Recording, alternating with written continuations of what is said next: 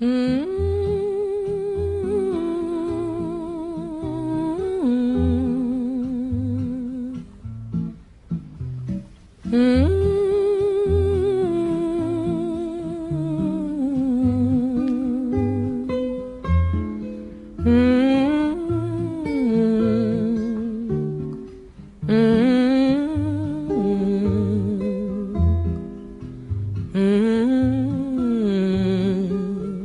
به نام و نیرو و یاری آفریدگار اورمزد و امشاسپندان سروران خوب نیکوکار و همه ایزدان مینو می خواهم از پزشکی یاد کنم که در اوایل انقلاب جانش را گرفتند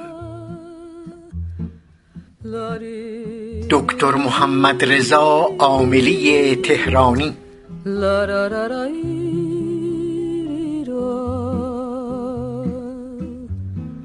La iri Na ra iri ra ra la ra ra ra ra la iri ra la ra. Manhã tão bonita manhã de um dia feliz que chegou. O sol no céu surgiu e em cada cor brilhou. Voltou o sonho então ao coração. تیز برداشتی توی مطرب این به آهستگی توان کردن این گران زخمه است نتوانیم رقص بر پرده گران کردن. یک دو ابریشمک فروتر گیر تا توانیم فهم آن کردن.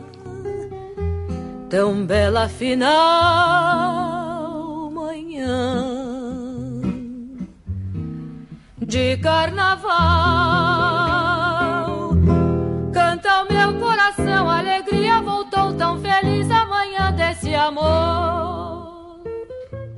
خانم ها و آقایان محترم سلام بر شما. این بحث به دکتر محمد رضا عاملی تهرانی اشاره دارد که 18 اردیبهشت سال 58 تیرباران شد. من با نگاه و دیدگاه ایشان میانه نداشته و ندارم. اما می‌دانم که به بهروزی ایران میاندیشید. کم نبودند کسانی که به میهن خیش عشق میورزیدند و پیش و بعد از انقلاب در هر دو نظام با بیداد استبداد روبرو شدند. و البته بعد از سال پنجاه و هفت و ملاخور شدن رنج و شکنج مردم ستم دیده به مراتب بیشتر و مهیبتر. می توان نگاه دکتر عاملی به ناسیونالیزم و برخی نوشته هایش را مانند مارسیسم تجارتی استعمارگران و بررسی انقلاب ششم بهمن نقد کرد. می‌توان همدمیش را با حزب رستاخیز و امثال شریف مامی و ازهاری زیر سؤال برد. می‌توان نظر او را که حرکت مردم به پا خواسته ایران در سال پنجاه و هفت توطعه استعمارگران رنگارنگ است واقعی ندانست. اما اما همه اینها دلیل نمی شود که چشممون را بر اعدام ناحق او ببندیم. البته او خلخالی ربانی املشی سید رضا زوارعی و خیلی های دیگر که در دادگاهش حاضر و ناظر بودند اکنون زیر خروارها خاک خفتند. اما مرور اون ایام که همه ما را از خود بی خود کرده بود بر کجراه ها نور می اندازد و پرده پندار را میدرد. اون زمان فقط توده های روستایی و کنار شهری نبودند که برای خلخالی ها هور را میکشیدند. تنها اعضای هیئت معتلفه حزب جمهوری اسلامی و امثال هادی غفاری دور بر نداشتند. من و شما نیز بودیم. پرده پندار میباید درید. دکتر محمد رضا عاملی تهرانی از بنیادگذاران حزب پان ایرانیست بود و نوشته هایی که از او به جا مانده زمینه ملیگرایی ناسیونالیزم دارد. ناسیونالیزم چون یک علم آهنگ های خون آذربایجان اتور پتکان شعر جنبندگان. جمعیت نورسته روستایی نمی‌تواند در خله فکری زندگی کند. آمیختگی جمعیت ها و طرح نو از جمله نوشته های اوست.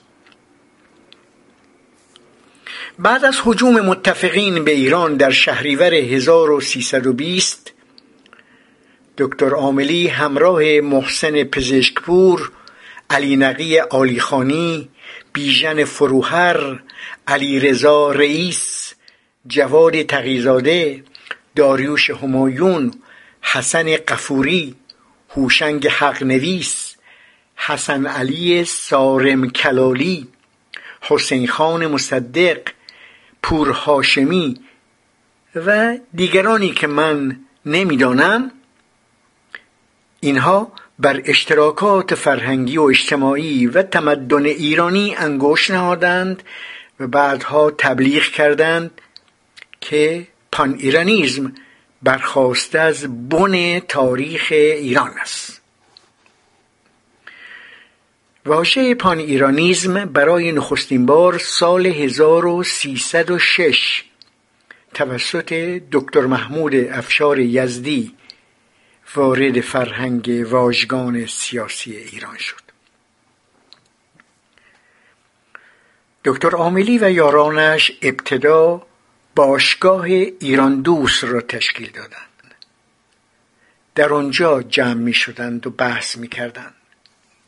سال 1322 با همکاری محمود کشفیان نادر نادرپور سیاوش کسرایی و دیگران نهزت محصلین بر سر زبان ها افتاد. با نهزت محصلین فعالیت می کردند چندی بعد انجمن پیریزی شد. جمعی به نام انجمن که به کارهای زیرزمینی روی آورد. هشتم خرداد 1325 یکی از دوستان دکتر عاملی به نام علی رضا رئیس در نتیجه انفجار نارنجک جان خود را از دست داد. دکتر عاملی که دیماه 1330 همراه محسن پزشکپور از حزب ملت ایران به حزب پان ایرانیس رو آورده بود بعدها در سال 1344 به عضویت هیئت علمی دانشکده پزشکی دانشگاه تهران برگزیده شد. و در دانشکده پزشکی تدریس می‌کرد. وی در دوره 22 از مهاباد و در دوره 24 از تهران به نمایندگی مجلس انتخاب شد. وقتی موضوع بحرین در مجلس شورای ملی پیش کشیده شد دکتر عاملی دولت را استیزاه کرد. نه فقط او دکتر هوشنگ طالع دکتر اسماعیل فریور و محسن پزشکپور هم به دولت رأی منفی دادند پس از تشکیل حزب رستاخیز در اسفند سال 53 دکتر عاملی فعالیتهایش را در این حزب ادامه داد. وی در دوره دبیر کلی امیر عباس هویدا رئیس کمیته آموزش و سیاسی بود. در دوره جمشید آموزگار به عنوان قائم مقام ایشان انتخاب شد. و زمان دبیر کلی محمد باهری دبیری حزب را در استان مرکزی و پایتخت به عهده داشت. بار دیگر که به دستور اعلی حضرت دبیر کل رستاخیز جمشید آموزگار شد دکتر عاملی با محمود جعفریان و محمد حسین موسوی معاون او بودند. دکتر عاملی در کابینه شریف امامی وزیر بهداری بود و از هفتم آبان سال پنجاب و هفت وزیر اطلاعات و جهانگردی شد وزیر اطلاع رسانی. در کابینه ازهاری وزیر آموزش و پرورش بود. وی هنگام شرکت در دولت شریف مامی برای بررسی وضع آتش زدن سینما رکس آبادان به اون منطقه رفت و در گزارش خود چنان که گفتهاند شماری از روحانیون را مسئول دانست ولی دولت وقت لابد به صلاح دید پادشاه. مسلحت انتشار گزارش او را ندید. دکتر محمد رضا عاملی اهل مالندوزی نبود. شنیدم در خانه کرایه‌ای زندگی می کرد که کمی بعید می نماید گویا همه داراییش یک ماشین پیکان و تعدادی کتاب بود. در قصه پرقصه دکتر عاملی تهرانی بیشتر روی صادق خلخالی متمرکز شده. در حالی که سربازجوی او جواد منصوری که زمانی سفیر جمهوری اسلامی در چین بود نیز مسئول است. مقامات رژیم شاه که دستگیر می شدند جواد منصوری از آنان بازجویی می کرد نام برده وقتی با اعتراض دکتر عاملی روبرو می شود که صحبت از وکیل می کند به ضرب و شتم و به قول خودش چک و سیلی متوسل می شود و او همون کسی است که سالها خودش طعم استبداد را در زندانهای رژیم شاه کشیده است.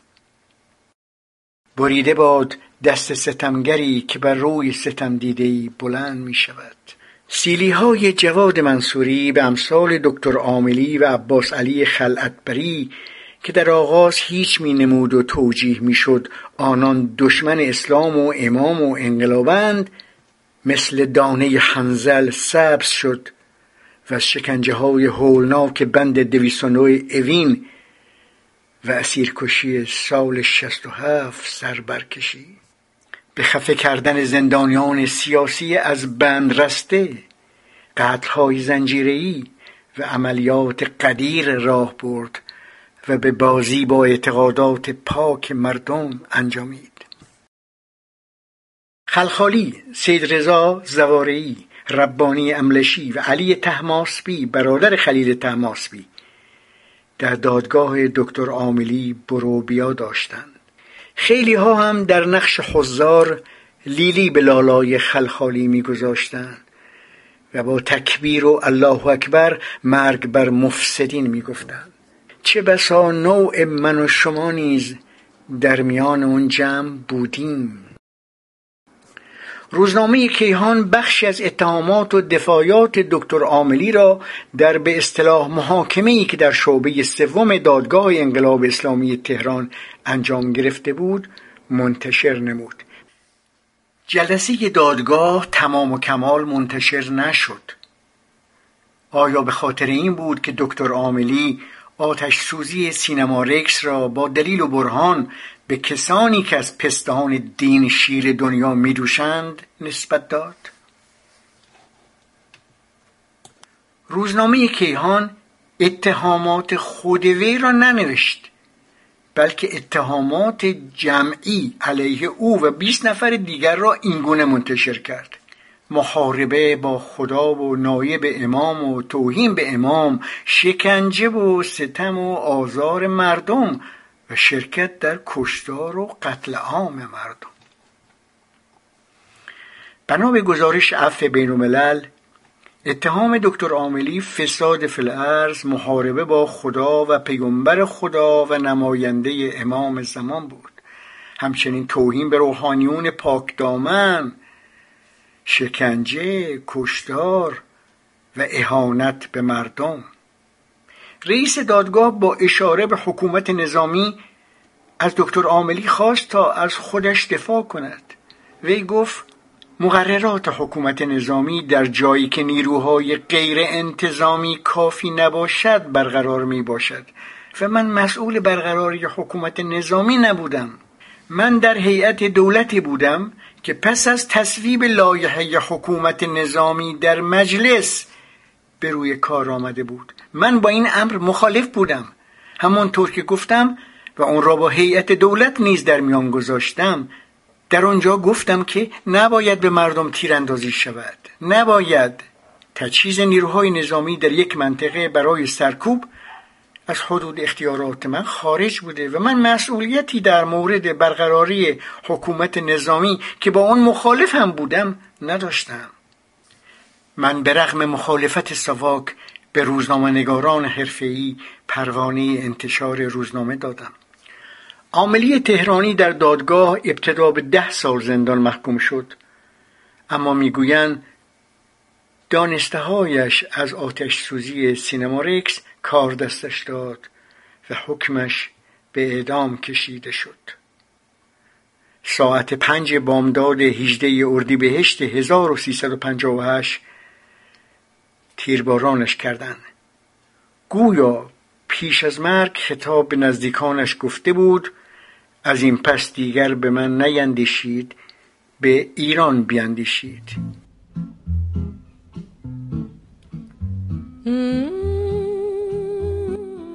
یادش گرامی و روانش به سپندا مینو.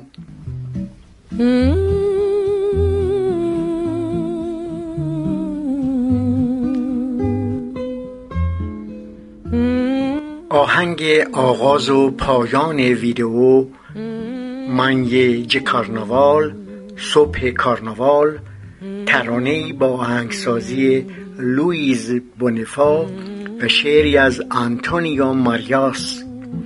این قطعه در ابتدا به عنوان موسیقی متن فیلم اورفه سیاه سال 1959 موسیقی متن فیلم عرفه سیاه به کارگردانی مارسل کامو استفاده شد و از آن زمان بارها توسط خوانندگان مختلف بازخوانی شده است.